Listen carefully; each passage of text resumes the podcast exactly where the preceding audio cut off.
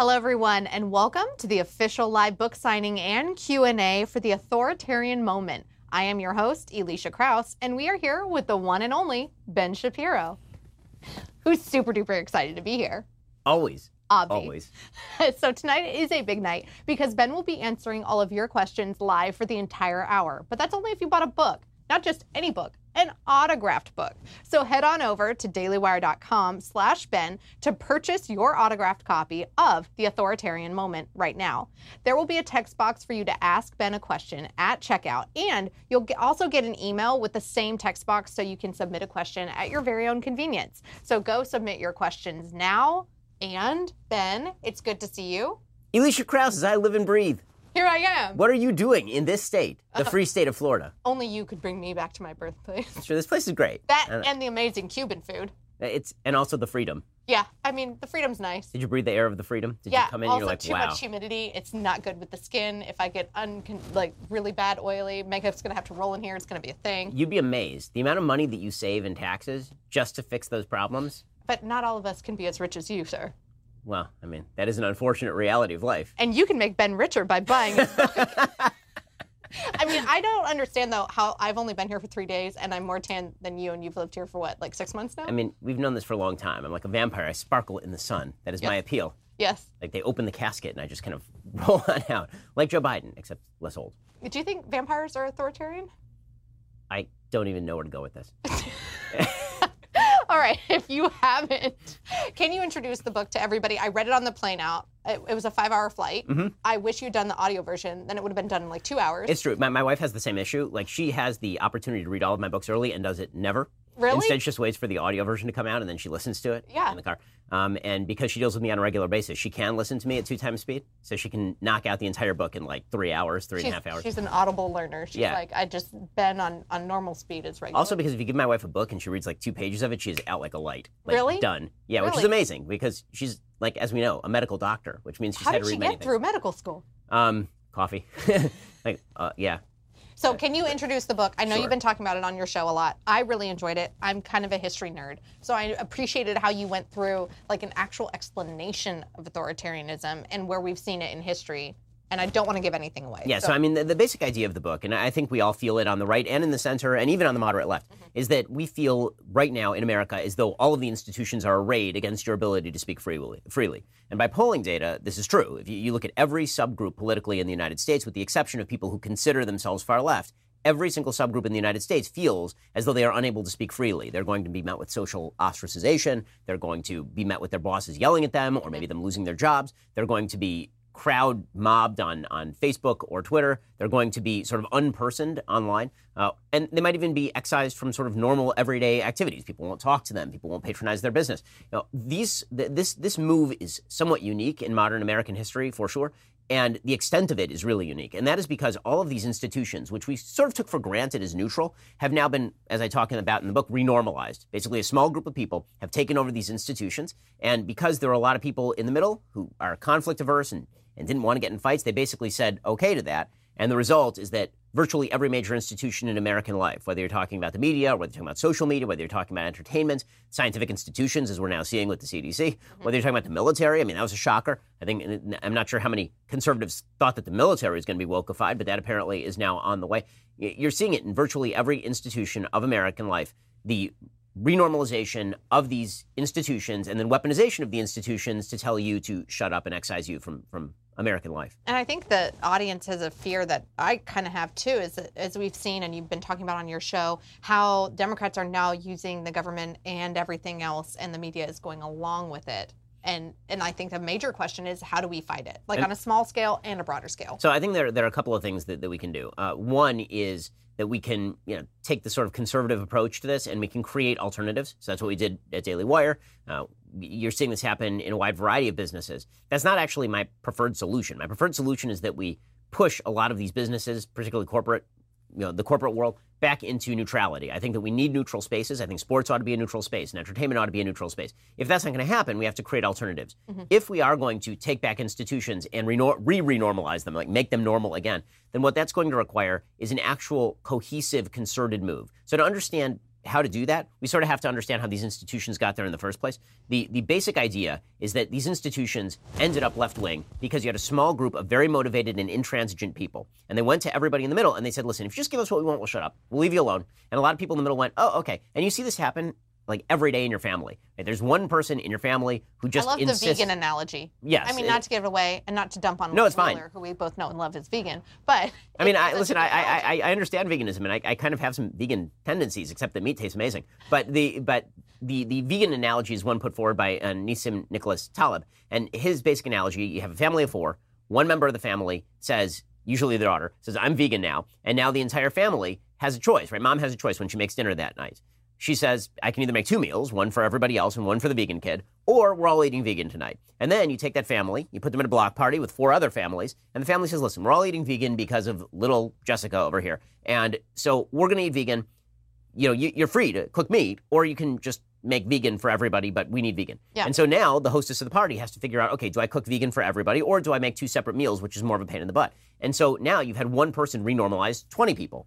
Everybody's eating vegan now. And, and you see this routinely throughout institutions. You'll have a small group of people at an institution who say, you know what, we need diversity training. And the diversity training we need, well, is diversity so bad? Diversity is good, right? I mean, like, why are you anti diversity? And if you don't go along with us on this, then we're going to shout that you're racist, and we're going to go to the New York Times, and we're going to have them call you racist. And that is going to have a marked impact on how the public sees your business. Mm-hmm. And so corporate heads tend to cower in fear over this. You see this with advertisers all the time, right? Advertisers are constantly getting two, three tweets, and suddenly they, they freak out. It's like, well, that's two people who are upset. But the reason that they're upset is because they have an internal group of employees who don't like that they're advertising in the first place on a wide variety of sources.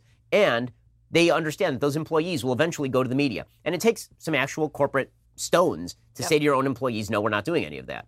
So we do want to get to people's questions, which is really exciting. Again, if you haven't bought the book yet, head on over to dailywire.com slash Ben to purchase your autographed copy of this really cool book right here. It's only $30. I mean, it's not going to make him that much richer, but it'll make you a lot more educated and happy and entertaining. And then you can trigger some liberals on your summer vacation. It's a great deal, and you're getting Ben's signature. You can go and also ask your have your questions answered live tonight over the next hour. And if your question is not answered, don't worry. You're still going to get your autographed copy of the book. And we have some fun things planned for you tonight, but we're going to kick, get it, kick things off. You guessed it, with an authoritarian moment. I did not see that coming. Is this your boot? Well, I did not see that coming. All right. so, right now, what we have. Ooh, here we go. This clip is from 1933, and a parade was held for the promotion of the National Recovery Administration. We're going to roll the clip. In September 1933, the government sponsored a spectacular parade up New York's Fifth Avenue to promote an unprecedented federal effort, the National Recovery Administration. Roosevelt called the NRA a partnership in planning between government and industry. Its goal, to speed recovery by establishing profit levels for business and wage levels for labor.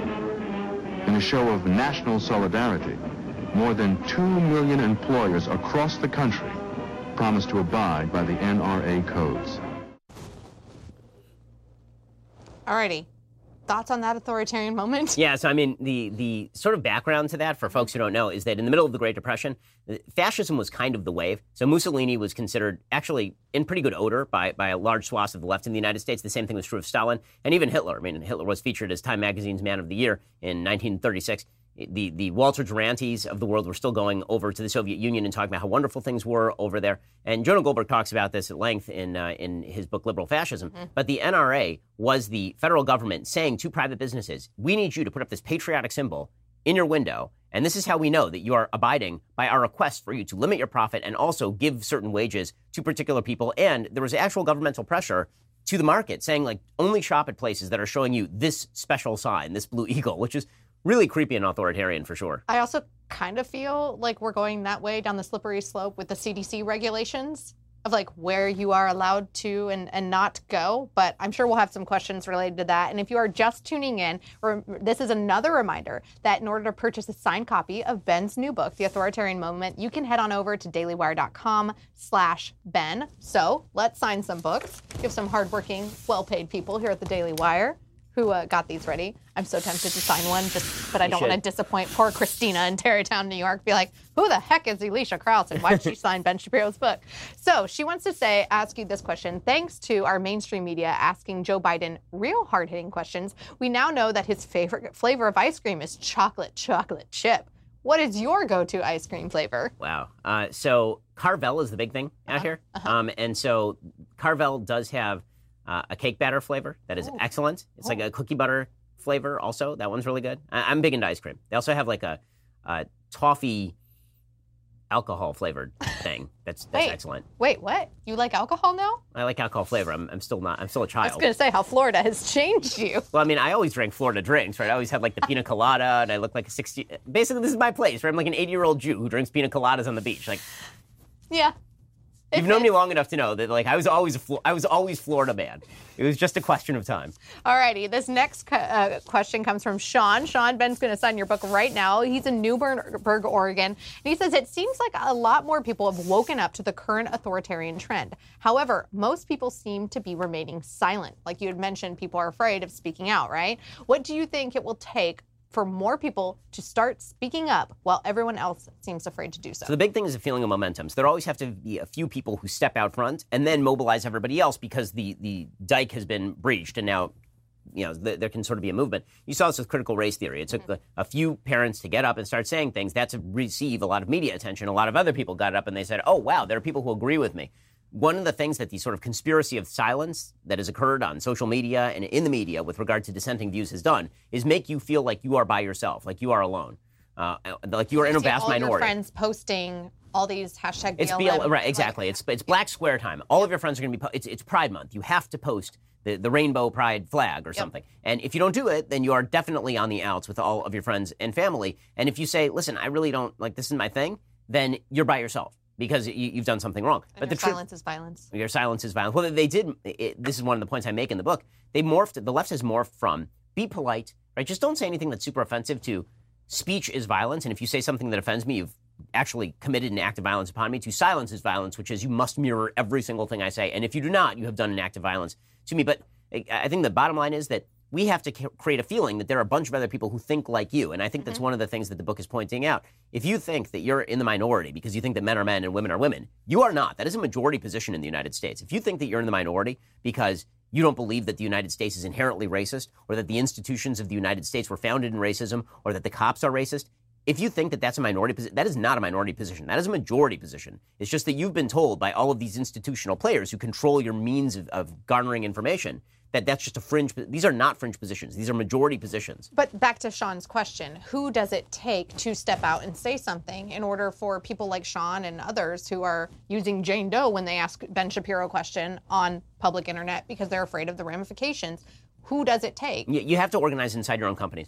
I mean, what this really requires is collective action. You need, yeah, if you you need basically 10 to 20 percent of your company to mobilize with you. So find people with whom you can have solidarity. If it's a 100 person company, see if you can find 15 or 20 other people who agree with you, and then do exactly what the left does: write a letter to the to the people who run the company and say, you know what, we're not even asking for you to mirror our political priors. All we're asking for is neutrality. And once the people at the top of the company realize there's somebody pushing back, neutrality would be the, the sort of default position that they should be seeking. All right, next question is William in Virginia Beach, Virginia, great town. He wants to ask Do you see the Republican Party ever winning back the majority in Virginia, or are we just screwed here? Uh, I think that the Republican Party is going to do shockingly well in Virginia this election cycle. I, I think that the Virginia government is pushing nearly every radical policy it can think of, and that legislature is not solid blue. That is a, that is a it's a blue legislature, but not by much. It's still fairly narrow in Virginia, and let's recall that they have had Republican governors fairly recently, uh, and so the the the DC suburbs have turned Virginia a lot more blue, obviously. But as the DC, as the sort of Virginia legislature starts to push anti-gun stuff and pro-abortion stuff, and as they start to push critical race theory stuff, there's going to be blowback. One of the one of the mitigating factors that has allowed Democrats to, to gain ground in places like Virginia is that Virginia is a very suburban state. Donald Trump really underperformed in the suburbs, but he's not on the ballot anymore. And this is a real problem for Democrats come 2022 and 2024. Yeah, you talked about that a little bit on your show today. The breakdown of, oh, are all these anti vax people really Donald Trump voters? And maybe it's just mainstream Democratic Party is going to have to figure out how to. You know, win those people back. Mm-hmm. All right, next question is for Andrew in Millport, New York. He wants to know how can he co-parent with someone that has completely opposite political views as me and a totally different outlook on the world and how to raise a child. Andrew, what did you do? I would What did you? What did you? Are you already you do? married? Right, Is there exactly. already let's, ring on Let's it? start from the beginning here. So you skipped my first piece of marital advice, which is do not marry somebody who does not share your values. But if you if you didn't, then you're going to have to find some deeper values that you at least share. Uh, and those values don't necessarily have to be kind of top line political uh, in nature. Those can be values like you value freedom of speech and intelligent debate, and you value data, right? You can you can go to kind of vague concepts that you can agree on, and then you have to make a deal with each other, which is that you are not going to argue with each other about politics in front of the kids, right? That it, it, it's it's not good for kids to believe that their parents are arguing with each other all the time, especially about sort of world events and worldview, because all that's going to do is, is confuse. You can have a discussion, that's fine, but if if it gets heated, then you really have like protect your kids, right? This is about your kids, it's not about you. All right, next question comes from Dom in Chesterfield, New Jersey. What career path does one take when pursuing a degree in constitutional law? He says, Thank you, and God bless you and your family, sir. Oh, that's very nice. Okay, so uh, there, you know, there's not really such a thing as a degree in constitutional law per se. There's a law degree, and then you can sort of specialize in constitutional law. You can take special classes in that. You could theoretically get a PhD uh, in in sort of constitutional history. Um, but when you go to law school, it's not as though you graduate as a tort lawyer. You just graduate as a lawyer, and then you go work in a particular sphere, unless you're searching for a PhD. Uh, that that's sort of the answer there. Okay, next que- question comes from Cole in Missouri. He says, Hey, Ben, how will actors be able to be a part of the up- upcoming future of Daily Wire productions, like your shows and films, etc.? So we, we are going to be doing casting calls. We are going to be doing auditions for all of this sort of stuff. I know that we are already in production on a new film, like as of right now. I think actually we're in production on two new films as of right now. So um, you know we'll, we'll we'll put out the casting call when and when and if we require additional cast. Right now, uh, a lot of the films that we're pursuing tend to be smaller casts. They're not like casts of of thousands. Um, but uh, we- we're definitely going to be doing that. Not, not quite yet. One day, you guys could be the Marvel of the conservative film world. I mean, first the Marvel. I mean, the Marvel of the Marvel film world is starting to suck. Did you see Black Widow? No, Yeah, it's not good. is it bad? It is not good. The first the first half hour is kind of good, and then and then it falls apart. I just I wasn't interested just based on the trailer, which is really sad because I loved her storyline in the last two Avengers. Well, I mean, so first of all, they were supposed to bring it out before the last Avengers, Yeah. like before she was dead. Yeah. Now it's kind of awkward because she's dead. Yeah. But what's weird about that is that she died in a fall, right? In Infinity War, she dies falling down, and um, in Black Widow, she falls from everything it is possible to fall from, and is totally fine and, un- and unharmed. So I know what it was about, like the cliff in Infinity War, that was like it the was the planet, yeah, it was like, like it was extra inertia higher gravity. I don't know, like bigger planet, but whatever it is, like that is the only fall that has ever hurt her, and it didn't just hurt her; it killed her. Killed because in this film, she falls off. She goes through two separate car crashes where the car flips over and lands on the roof. She climbs out. She's fine. She go. She like falls off an actual roof that's like four stories high. She just gets up, brushes herself off, and, and walks away. In Infinity War, like you, they should have killed her in a different way because it's really inconsistent. Interesting. All right, there you go. Come here to hear political thoughts from Ben. Stick around for the Marvel movie critiques. The next question is from Craig, second Craig tonight from Milwaukee, Wisconsin. What is one fun, memorable moment that you have growing up? I'm going to take a wild guess, and it has something to do with baseball, maybe. Okay, so yeah, why don't, why don't I do a baseball story? So I have a bunch when I was a kid, but this is a good baseball story. So um, I'm 10 years old. Uh, my dad is coaching my little league team, and I have two cousins, one of whom is on the team, one of whom is coaching. And our team was good. We won the, the Little League Jewish Championship that year, which let me tell you is Sorry, like winning. I thought you were going to say your team sucked. Oh no, I'm That actually was my I- expectation. I'm actually a pretty good baseball player, or at least I was when I was 10. and uh, and so there was one team that was really heavily favored to beat us. And so my dad, on the way to the game, he turns to us. We're in the car. It's a Toyota Tercel, no air conditioning, from 1993 or something. And uh, and he says, "If we win today, I'm taking you guys out and getting a beer."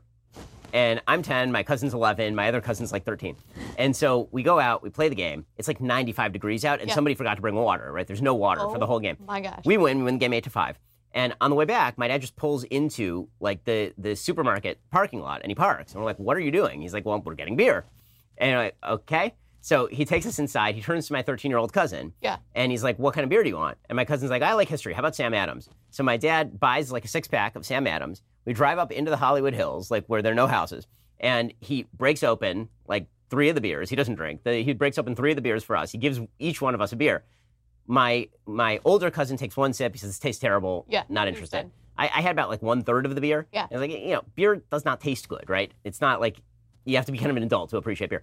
Except if you're my 11 year old cousin. My my cousin who's like one year older was a big kid, and he takes it in like three gulps, like the entire beer. Because he was thirsty. Right. 'cause he hadn't like, had anything to drink. decent enough. Beer on a hot day actually tastes great, right? It starts to you can beer on feel a this- hot day, it's amazing. Exactly. So it's it's fr- we're frying. There's no air conditioning in the car, and it's 95 degrees out. So my cousin just downs the entire beer in like three gulps, and then my dad's like, "Okay, we're gonna go home now." We start driving. We're on the freeway, and suddenly we look over and realize that my cousin Joel has the beer bottle out the window of the car. He's just waving the beer bottle around, and my dad's like, "Joel, get it, that, get the beer bottle in here. I'm gonna get arrested."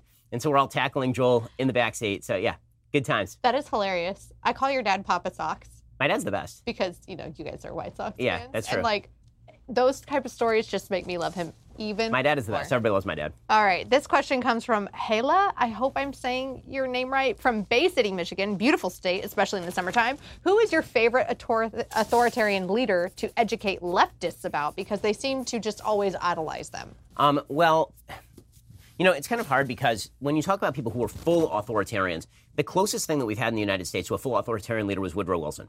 And the left is beginning to have a rethink on Woodrow Wilson, not because they cared about the authoritarianism, mainly because he's a racist. And so we, which is true, he was a vicious, horrible racist. Yep. Also, he was a radical authoritarian who literally arrested his political opponents, took control of like the entire economy of the United States, and radically shifted the definition of how the government was supposed to deal with the individual citizen. So he was a horrible leader, one of the worst presidents of all time, and it's it's been amazing to see the historic recapitulation of his role. So he went for like 15 years ago. If you took a poll of historians, because historians are congenitally biased toward presidents who quote unquote do things, who are active. Mm-hmm. Woodrow Wilson was always a top 10 president for historians, like 10 years ago. Now he's like a bottom 20 president for historians. And that's not because they've re- they, they've kind of relooked at the fact that he was kind of in favor of eugenics and the fact that, that he, he shut down free speech and all that. Uh, they're really pissed at him because he was a racist. That's, that's the one, single factor analysis that, that we do now of a president. And it's a very important factor. It is, it is, there are many other reasons why Woodrow Wilson is one of the worst presidents of all time. Alrighty, so he's the one that you should educate all of your left-leaning friends about when it comes to authoritarianism. And I don't know if you're a brave soul, you could go to dailywire.com/ben and buy them a signed copy of his book, right? You could. It's a good way to test your friendships. This guy, Thomas, he's in Belgium. They got some good beer over there. Send us some, Thomas, pretty please. Have you ever considered doing a comparison of the United States and EU politics? Uh, I- I've talked about it sort of tangentially a little bit. Uh, there, there are some pretty wide differences between American style conservatism and uh, European style conservatism, particularly. So the left in Europe looks very much like the, the social democratic left looks very much like the Democratic Party here in the United States, although the Democratic Party in the United States is now actually exporting really weird radical policies to the EU to the extent that you now have sort of mainstream center left figures in the EU going, we don't want any of that. Hmm. Right? You have Emmanuel Macron in France going, we don't want any of your woke crap. Don't bring that over here. You're starting to see that in Britain too. And it's really fascinating to see that we have now outstripped the Europeans in terms of radicalism. Because it used to be all of their bad ideas ended up over here. You'd have progressivism starting in Germany in the 1890s. Suddenly it makes its way over here. Or existentialism in the 30s making its way over here. Um, but uh, now I guess we export all of our bad ideas over there. The big distinction between conservatives there and conservatives here is conservatives there look a lot more like the sort of nationalist populists here. They're kind of like Tucker Carlson in terms of politics, uh, whereas conservatives traditionally in the United States have been much more small government libertarian minded. Alrighty, this question comes from Aaron, who is in Tipton, West Midlands, United Kingdom. A lot of foreigners. Is that today. like is that like city, county, and country? I don't know. I think so. All right. He says, Hey Ben, what advice would you give a fellow libertarian conservative running in their school elections where most of the electorate are quite liberal? And do you think turning a bit squishy in the messaging would help the campaign? Um, I, I tend to think not. Uh, I, I think that it depends on what you mean by squishy. So the nice thing about being quote unquote conservative libertarian is that you have a really good pitch, and the pitch is stop being a jackass and bothering other people. Right? That is the pitch for conservative libertarians. It's it's you guys want to boss everybody else around and bother everybody else, and I don't want to do that. So I don't know why you can't leave me alone and I can't leave you alone. And for young people, it's a pretty good pitch. uh, because young people mainly want to be left alone to do whatever it is that they want to do. Uh, and so I, I don't think that you have to water down that particular message, per All se. right. All right. So it looks like we might have another authoritarian moment coming up. Dang. God, that freaks me out every time. Is this your boot? It is not. I don't even know what size this is.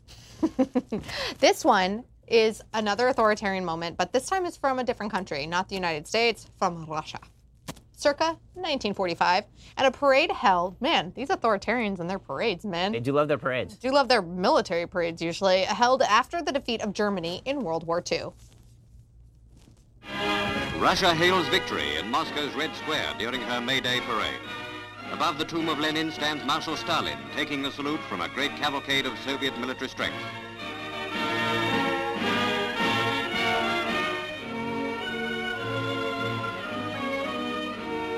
American officers are guests at the ceremony, watching famous Katusha rocket guns on trucks made in the USA.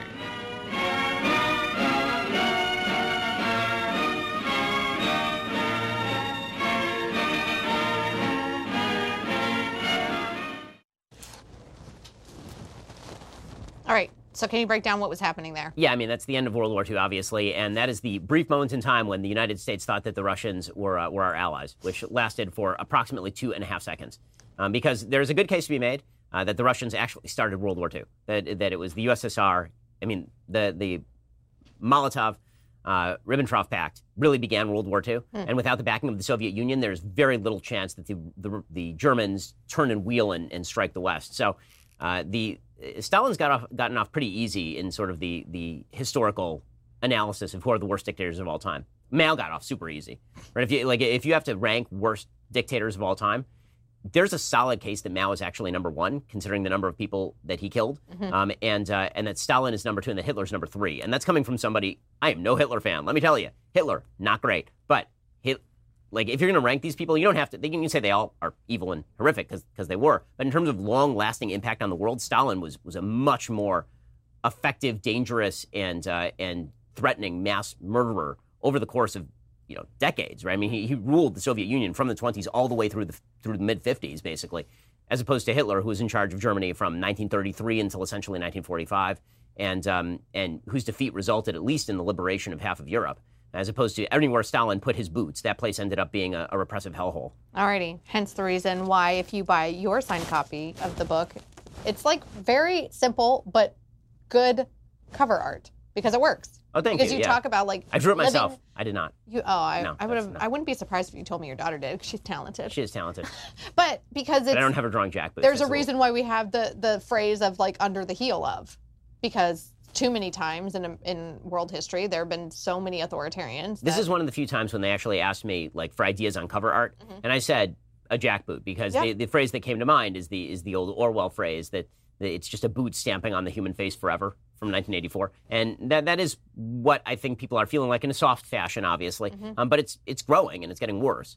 And you, you are starting to see institution people feel so put upon by their institutions, and it's it's story after story, day after day, on topics that used to seem really non-controversial. And now, if you say basic statements of fact, you're afraid that you are going to be unpersoned, and that's that is a, a deeply disturbing situation. Absolutely. Next question comes from Patrick in Colorado Springs, Colorado. That reminds me of my Adventures in Odyssey days as a child. All right, how does the right fight against the weaponization of the population movement? Um, so I, I, I'm trying to figure out exactly what they mean by weaponization of population movement. Uh, I, I guess what they presumably mean is the left trying to move populations either from abroad or at home within the within the country to try and change the politics. So I'm not a big believer that immigration per se uh, is a, is a threat to the United States. I think that the United States is a sovereign country. We get to determine whether people entering the country add to or detract from the country. Uh, I'm generally very pro-immigration, um, but I think that we ought to, you know, make sure that the people who are entering the country are presumed to share our values. And and so the idea that we're going to you know bring people in who don't share our values for any reason doesn't seem like a net win for the citizens of the United States. Uh, as far as population movement inside the country, right now the sort of big sort that's happening where m- people who are blue are staying in blue states and people who are red are leaving. I'm not sure that's bad for the country, frankly. I mean, I think that it's it's bad long term. Um, it's better if the country you, you live next door to somebody who you disagree with and you can still share a country. But as the left gets more and more uh, authoritarian, as I say in the book, um, yeah, I, I think that people who are you know oriented toward conservatism have a very good case for leaving. I mean, I will say quality of life is radically improved for my family not living in a, a heavily blue area. I think also, at what point will the mainstream media be unable to hide their uh, detest for uh, red states? Oh, they The hate red them. states continue to do so well, and blue states continue to fail. at a certain point, reality is going to set in for some of these blue states. Yeah. You're starting to see it in California with the recall of Newsom, right? There, there are like seven Republicans in California by comparison with the Democrats. I mean, they're still the most Republicans of any state because it's a huge state, but by comparison, I mean, Republicans control nothing in Yep. the government anywhere across the state of California, basically. And, uh, and Newsom's going to get recalled because Democrats are not good at governing. We're gonna do it. It's gonna be lots of fun. This next question comes from Matt in Manheim, Pennsylvania. He says he's a 20 year old law enforcement veteran who is completing his doctorate and he wants to uh, add himself to the best list of doctors. I am hoping to break into academia to teach criminal justice. And we talk about changing the culture in academia, but don't have a direction on how to begin. So, do you have any advice on how to begin the process? First, you have to find a faculty advisor who's actually going to allow you to write on topics that are controversial. And this is, a, this is a hard thing. One of the things that's happened in the university system is that the university system basically creates this self perpetuating elite where professors who are left wing tend to approve thesis, uh, theses that are, that are left wing. Uh, and so you have to find somebody who's willing to oversee your thesis if it happens to be a right wing thesis. And then the reality is that you can do an awful lot uh, with a position at not even a particularly prestigious college. There are a lot of professors uh, in sort of the conservative movement who are famous and have done extraordinary work uh, from perches at not particularly well-known colleges. The, one of the you know sort of criminal justice minds who comes to mind right now is Wilfred Reilly, who teaches at Eastern Kentucky University. It's not an Ivy League school, but the work that he's doing is deeply important. Uh, and uh, and I think that you know from a perch at a university, you can do a lot of a lot of good. All right, this question comes from Scott in Irvine, Scotland. Ha, Scott in Scotland. How do we prevent institutions from becoming weaponized in the future? So the the unfortunately the only way to do this would be to either have everybody understand weapons down or we just have mutually assured destruction. Those are the only two options. Right now there's this kind of wing of the conservative movement that's like, well, we should never use mutually assured destruction. You know, let them be the bad guys and we'll be the good guys and we'll sit over here and get our butts kicked. And and that's not a good strategy. I mean, at a certain point, we have to convince the left that the best thing to happen here is to go back to neutrality with these institutions. And if they don't, then we're going to do to these institutions what they do to the institutions because we can't just sit there and allow them to run roughshod over purportedly neutral institutions and then turn those against us. We, we just can't do that. All right, next question comes from my home state, and it is Eric in Yukon, Oklahoma. Do you believe that a conflict between China and the United States will actually happen? And do you have a prediction of the outcome of such a conflict? You know, it's hard to imagine an open military conflict between the United States and China directly. You, I, I think that what is much more imaginable is some form of, of proxy war in Taiwan uh, or some form of proxy war in the South China Sea. And China does not want to get into a shooting war with the United States because we will win. Uh, we, we still do have significantly more military firepower. We, we're the greatest military force in the history of the world still, uh, and China knows that. Um, but what China also understands that we are really, really reticent to use force with regard to China, and they've got a lot of our corporations over a barrel because we opened our, our markets to them, uh, and they opened their markets conditionally to our corporations. Uh, and so I think that the most likely scenario is a gradual ratcheting up of tensions. The possibility of a shooting war exists, but it would be mainly if, if there is a mistake of intent, right? Where China thinks, okay, well, if we move on Taiwan militarily, the U.S. isn't going to do anything. And then the U.S. feels that its, its line has been crossed and the U.S. responds in kind.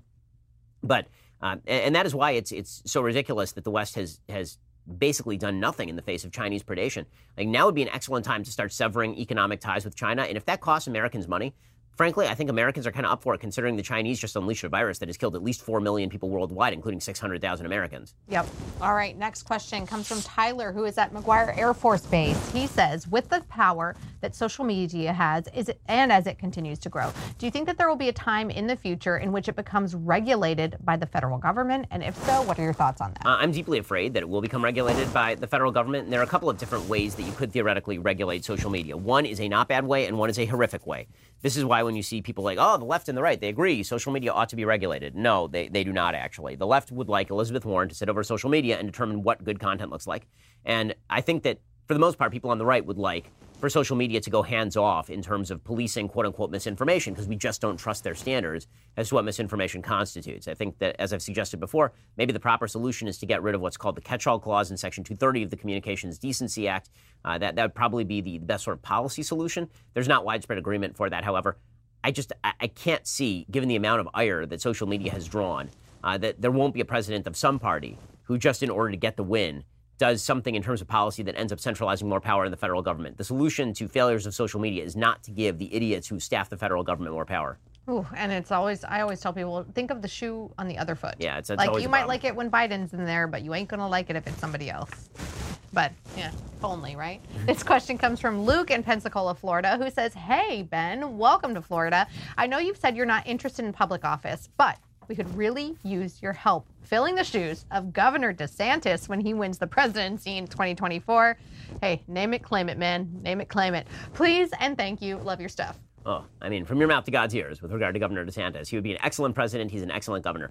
Um, why would I ever run for office? That sounds absolutely horrendous. You make less money. Wait, are you kidding? Like, how many people are buying books right now? like, like right this very instant? How is this possible? I mean, it's incredible.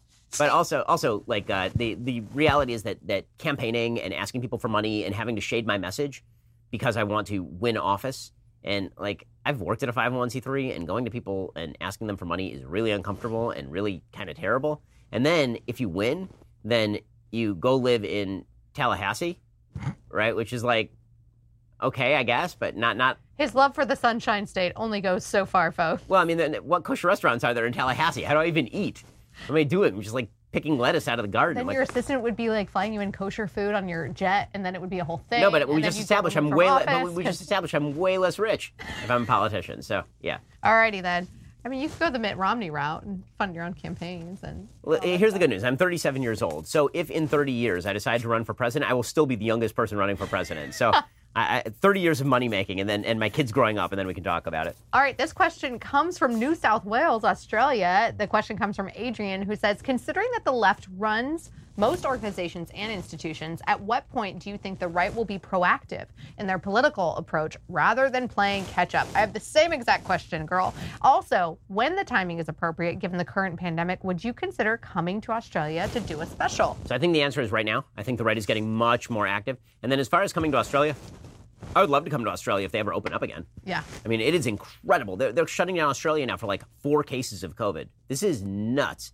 I mean, the, the book I really focus. I, I do have a chapter on the perversion of science in the book about the the attempt to turn science as a process into science as the institution, and then the use of science as an institution to just push forward a bunch of crap that is completely anti-scientific, which is what you're seeing with regard to COVID and masking policy and lockdown policy again. But I mean, the the actual governmental authoritarianism that we are now seeing and being accepted by heretofore free peoples, people being like, yeah, you know, I understand that there's no science to back this, but sure, I'm still going to mask up in front of my children, or I'm going to mask my children. Or what if we all just lock down here because there's one case of COVID? Like, what? Are we are we that fearful of regular life that we that we're willing to give this much power to idiot bureaucrats? Like these people can't even tie their own shoes, and you're telling them that they can rule your life.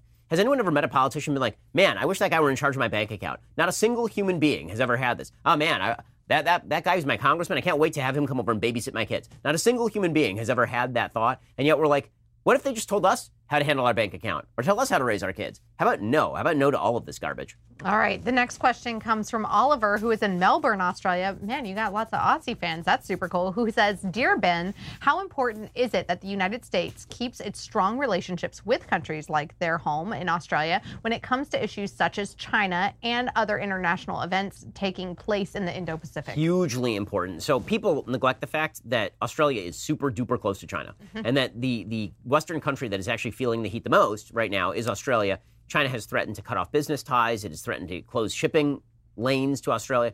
Uh, Australia is an ally. Japan is an ally. We have a lot of allies in that region. There are things that we can do there. Uh, you know, frankly, I think that that re-entering some form of the Trans-Pacific Partnership, which was actually a trade bloc that was directed against the Chinese, would be a, would be a good thing. But yeah, I mean, Australia needs to stand strong, and we need to be right behind them for sure. All right. So, next question comes from Elisa, Elisa, I hope, Elisa in Murrieta, California. What is one of your favorite fictional books or book series? That's a good one. Oh man, I have so many fiction books that I absolutely adore. Uh, the one that I actually just bought a signed autographed copy of a book. Uh, that's uh, it was in a copy of Fahrenheit 451 by Bradbury, which I think is just a masterwork.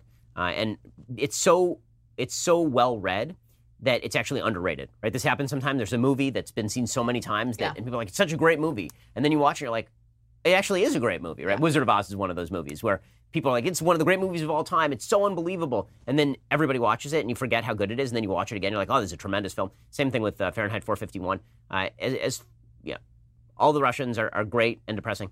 Uh, the uh, Mark Twain is fantastic. I'm a big fan of Herman Melville's writing. Uh, Harper Lee is great. I mean, To Kill a Mockingbird is fantastic. There, there are a couple of more obscure books that I really like and always recommend. If you're looking for like an obscure novel, a, a depressing but wonderful obscure novel is called Every Man Dies Alone by a guy named Hans Fallada, uh, which is about uh, a couple resisting the Nazis in like 1941 Germany. Uh, and the and the other book is a book called The Secret of Santa Vittoria, which is also a World War II book, but like much more enjoy. It's by a guy named Robert Crichton. It was a big bestseller. They made a movie out of it with Anthony Quinn. Uh, and it's a it's a really really fun read. It's a great book. Are you like read the book before you watch the movie, guy?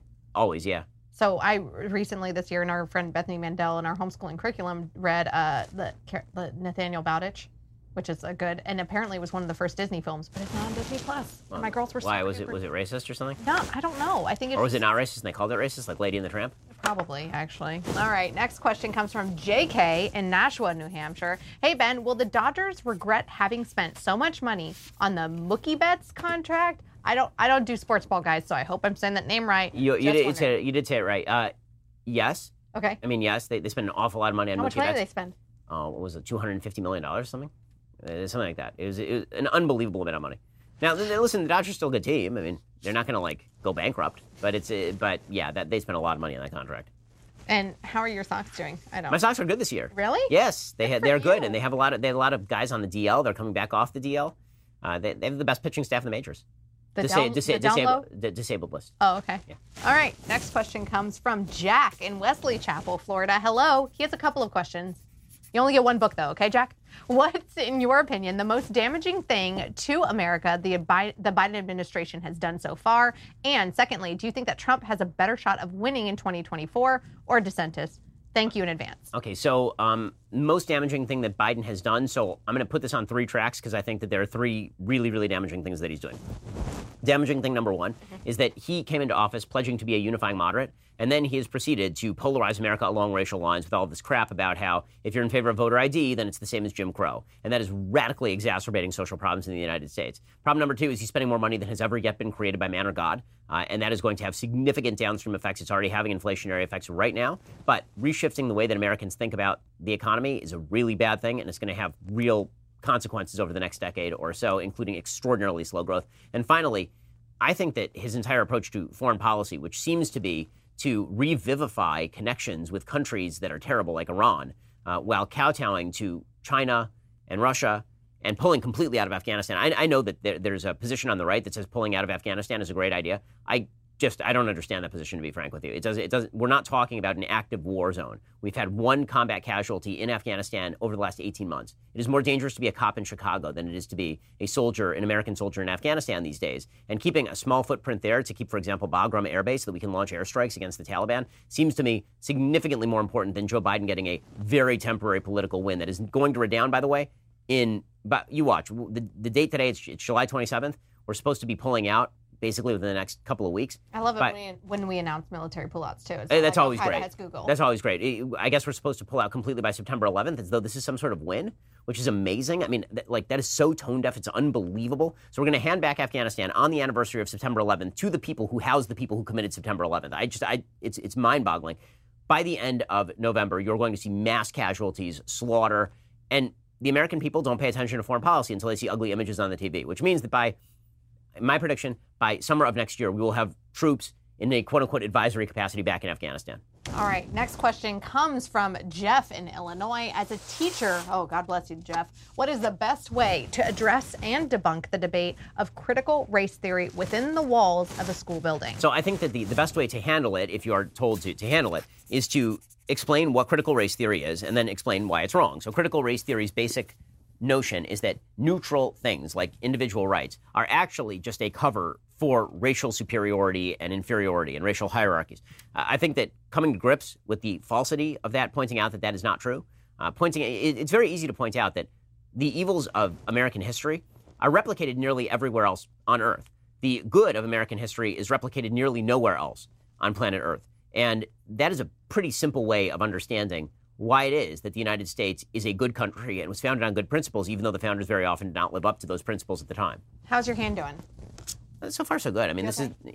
I signed like literally 10,000 book plates the other day. So yeah, Oh, I'm oh, doing well, okay so far. you go. We're signing the real deal right now, guys. So, you know, get that ready. I think I have an ice bucket for you at the end. I don't know. My husband uses it when he's grilling on his green egg, but, you know, you I guess you can use it when you're Yeah, but your husband is like a pirate.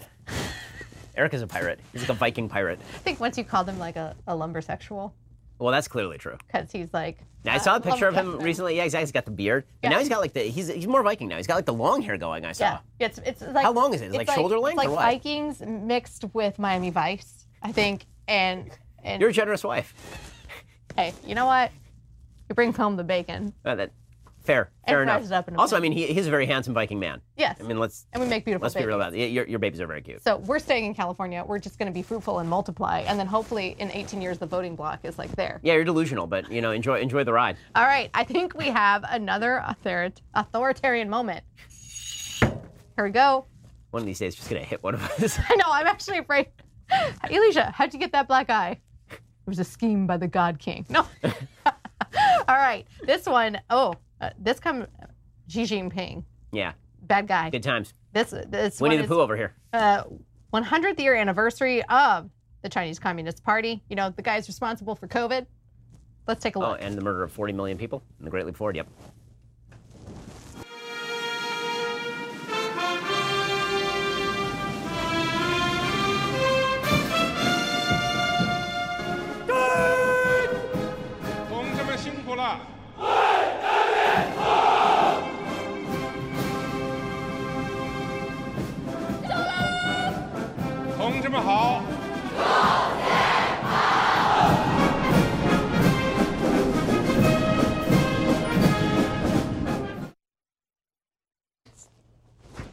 right. Okay, so yeah, we had a bit of a mic emergency there. Just to let you guys in on the behind the scenes, this turned into a scene from um, Singing in the Rain, like where Lina Lamont is. They're trying to hide the microphone, and uh, and it's uh, it's actually in the bushes, but then it's also like in the bustle, and the, yeah, good times. you found it though. That's such a good movie, though. It's a great movie Gene Kelly. R.I.P. All right, so talk about that one. About oh CCP. that. Sorry, that I was clip. confused. Were by, so I confused by my my. Did you yes. want me to sing like "Good Morning"? No, no, well, I really don't actually. So yes, I'd rather talk about the Communist Chinese and, Party. and I gotta say, the audience is like, just get him to sign more books. They should stop with the singing. Yeah, that, that we're all like that very very often. It's been it's been so long, Elisha. But in any case, um, yeah. So there's Winnie the Pooh riding down the street to the cheers of throngs of people who are cudgeled into place if they if they don't go. uh, Xi Jinping has has re-enshrined dictatorship in China in incredible ways. His predecessor Wen Jiabao uh, was was famously uh, a person who was supposedly attempting to open the economy, and then it was going to reveal new sort of open politics, and uh, it never happened. It turns out that the going theory in the West, which is that if you provide economic benefit and free trade to dictatorial countries, that this somehow makes them less dictatorial, uh, remains an unproven theory. Uh, and instead, it turns out they're weaponizing capitalism against the West. Yeah, they just, it's kind of like Putin. They just give it to all their buddies and their oligarchs until they send you to Siberian camp somewhere. All right, next question comes from Emile in Quebec City, Quebec, Canada. Just like yourself, I'm a huge fan of Western movies and classical music. Which Western movie score is your favorite? That's a good one. Uh, the, the best one is clearly Magnificent Seven. Oh. That, that is clearly the best Western score. But- Although I do have a, a soft spot for uh, the Dimitri Tiomkin score in uh, Gunfight at the OK Corral because it, it has one of those opening songs where they where they actually sing, you know, about the plot. Yeah. And I, I kind of I kind of dig that. But yeah, the, the score to Magnificent Seven is fantastic, and Elmer Bernstein is is the Western composer. It all sounds like Copland, by the way. It Oh. all sounds like Aaron Copland. Interesting. All right. This comes from Kevin in Tampa, Florida. What is your position on global warming? Is it real or not? And given your reasoning as to why. Also, if it is real, will it affect us in the near future? Okay, so the answer is that by all available data that I have seen, uh, global warming is real. Uh, even people who are sort of lukewarmers acknowledge the global warming is real. There's serious debate over how much human activity is affecting global warming, and more importantly, what we can do right now. Because once the carbon is in the air, it stays up there for 10,000 years. It ain't coming down anytime soon. So the the Kyoto protocols, for example, if we had undertaken that, it would have really done very little to to actually lower the trajectory of the climate. The same thing is true of the Paris Accords, which are going to do very little. The number one emitter on planet Earth by far right now is China. Uh, the United States has been lowering its emissions because we have better technology and natural gas, which the left doesn't like, apparently. And they also don't like nuclear power. If we actually want to focus on mitigating the effects of global warming, that's going to be a lot easier, and humans are much better at, at, at adapting rather than you know changing entire ways of life that have added enormous like carbon-based fossil fuels have been an unbelievable boon to humanity. I mean, people who don't have them are literally burning dung in their homes right now and then dying of the attendant diseases. So fossil fuels are great. The only problem is, of course, that this does have an impact on the climate. That is a slow rolling impact that's going to be felt over the course of the century. Human beings have an excellent way of adapting to this sort of stuff. So if we actually want to spend money on stuff, what we should be spending money on is development of technologies like geoengineering to change the weather if we're that worried about it, or developing technologies to suck carbon out of the air, or building seawalls. Right? If you're worried about Miami being underwater, we need to build some more seawalls because there are lots of cities in the United States that exist below the sea level, and the same thing is true, you know, all over the world. But the, there's this sort of weird idea about global warming that because the Earth is gradually warming over the course of the century, that we are going to see catastrophic murder by the environment of billions of people And or all the hundreds of polar millions. of- bears are going to die. Right. I mean, and, and none of this has turned out to be true. Turn, it turns out that when people see the weather changing, they tend to move. Right? They tend to leave these particular areas, and that's not great. I mean, that's not ideal, but it also is what humans have done for literally all of human history. I mean, you'll recall that there used to be an actual like bridge between Russia on this end and Alaska, right? I mean, Sarah Palin could see it from her house, and the and that no longer exists because the climate is constantly changing, and because the water level rises and falls, and you have icebergs that exist, you know, 500 years ago that don't exist now, uh, and that's not the end of the world. It may not be ideal for people who are living in particular places, but human beings are great at adaptation. It's the one thing that we are the best at. We create technologies, we move, we we we can change sort of how we how we live. What is really hard is to say to everybody right now, turn off your air conditioner, stop driving your car, stop using fossil fuels. And it's one thing to say that to a bunch of richy riches in France and, and the UK and the United States, but you're gonna say that to somebody who's living in like Djibouti. You're gonna seriously, like you're gonna go over to Africa and you're gonna say to people, you know what? You're living on like in like abject poverty. What we really need from you is to live in abject poverty for like a long time because at least your carbon emissions are really low. Like, no, that is not that is not a solution. All right, next question comes from Rob. I, I'm sorry, Rob. I know you're in the great state of Georgia, but I don't know how to say your your small town name. I, and I'm gonna biff it, so I'm not even gonna try. He wants to know how can a young college-age conservative begin to make a difference in the culture war? Okay, so if you are a college age conservative, you're now a reporter. This is what Andrew Breitbart used to say. You got a cell phone, you're a reporter. There's a lot happening on college campuses that needs to be exposed to the light of day, and you can be one of the people who does that. There's a lot of stuff that's newsworthy.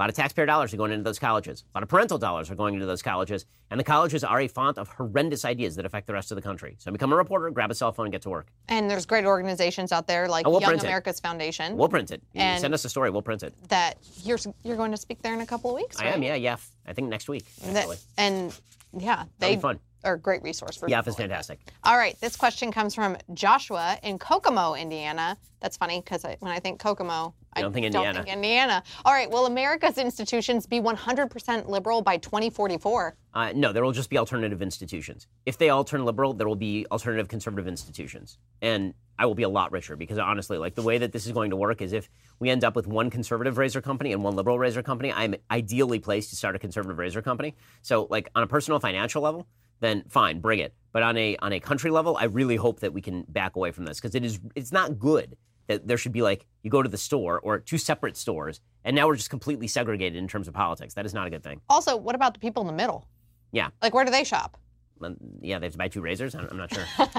Next question comes from Aiden in Fort Worth, Texas. He says, Hi, and what is your advice for young conservatives, and is it still worth it to go to college? Excellent question. So, when it comes to college, if you're not in a STEM field, I always start with this. If you're in a STEM field, yes, it's worth it to go to college. You're going to have an actual job connected to your education. Right? My, my wife being a doctor, it was good for her to be in pre med before she, What is she?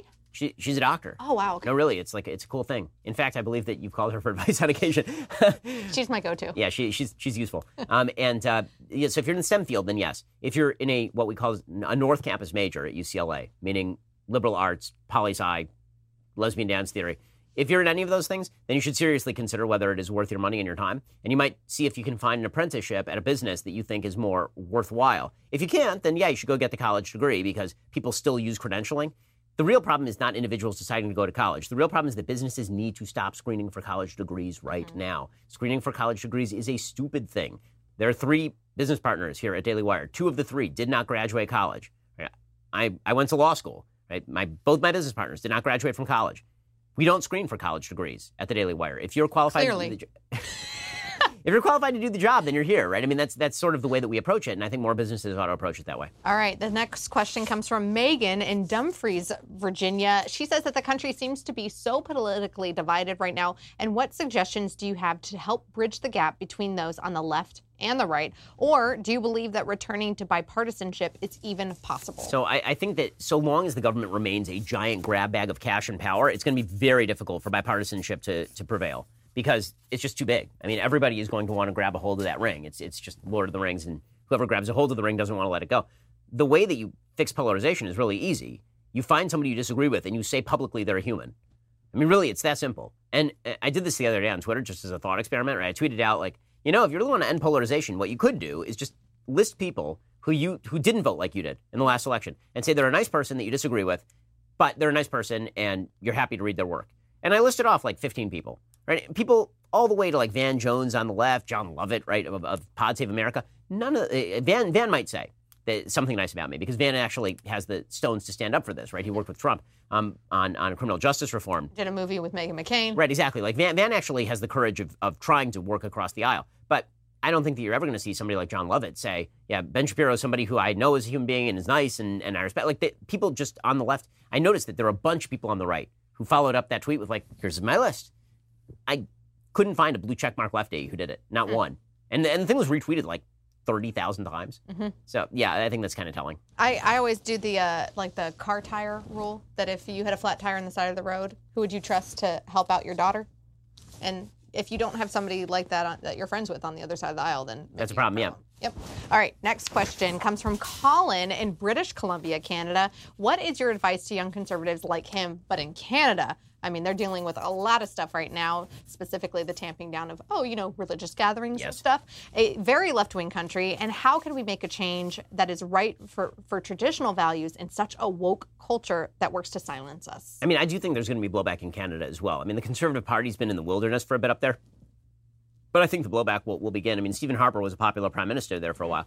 Uh, and I, I think that the, the left is pushing so hard, so fast, whether it's Bill C 16 in Ontario uh, or whether it's the crackdown on religious freedom more broadly. Uh, I, I think there are going to be a lot of people in Canada who eventually are just going to say enough is enough. I think it's happening across the West, by the way. I think it's why it's being manifested in the rise of right wing parties in Europe, too. Interesting. And a little bit of pushback with CRT, too. Yes. like here in the States. All right, next question comes from Mitchell in Mount Annan, New South Wales, Australia.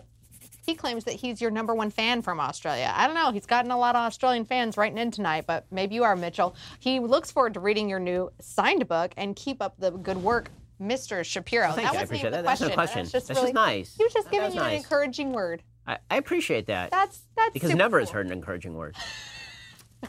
Patrick from Toledo, Ohio. Any advice on how to write your first book to make a stand in the culture? uh, outline, uh, research. Uh, the, the, I've written all of my own books, which you know can only be said for a few of the authors in this particular space. I was, I Um, was gonna I was gonna give away some behind the scenes that you've written a few other books too. Yeah, no, that that is not untrue. Um, but it's but uh, I think that for for if you if you're not used to writing, you really do have to make an outline, and then you have to follow the outline fairly closely. So you have to pre-think kind of where you're going.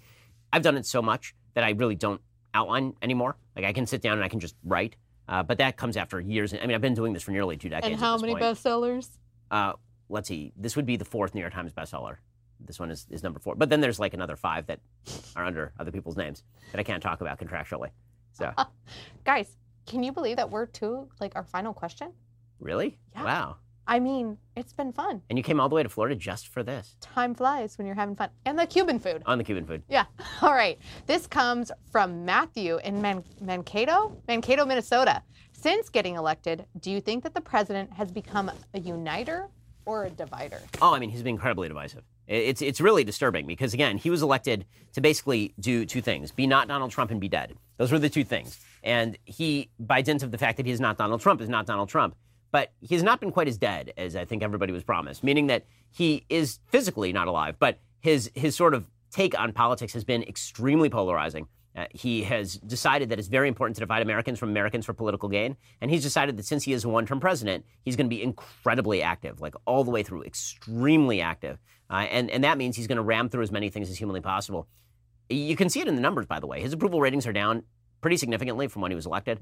Uh, and the, the biggest number is that the number of Americans who say that they are optimistic about the next 10 years uh, has radically shifted. Even a couple of months ago, almost two thirds of Americans were saying they were optimistic about where the country is going over the next 10 years. And now it's only about a third of Americans who say they're optimistic about the next 10 years. All right. So while Ben signs some more books, I promise I'm going to not let him leave here without like getting through all of these guys. We have a pretty cool video from some friends. Yes, he's not a robot. He has friends.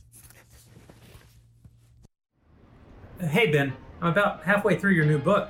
I gotta say, it feels like a big step down from your previous work. Congratulations, though.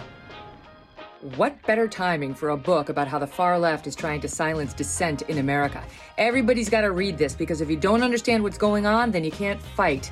And now is the time to fight. Congratulations on the book release. It must have been a stealth release because I didn't hear anything about it on your radio show or your podcast. I knew it was coming out because I listen to the podcast every day. So, as you people would say, Mazel Tov.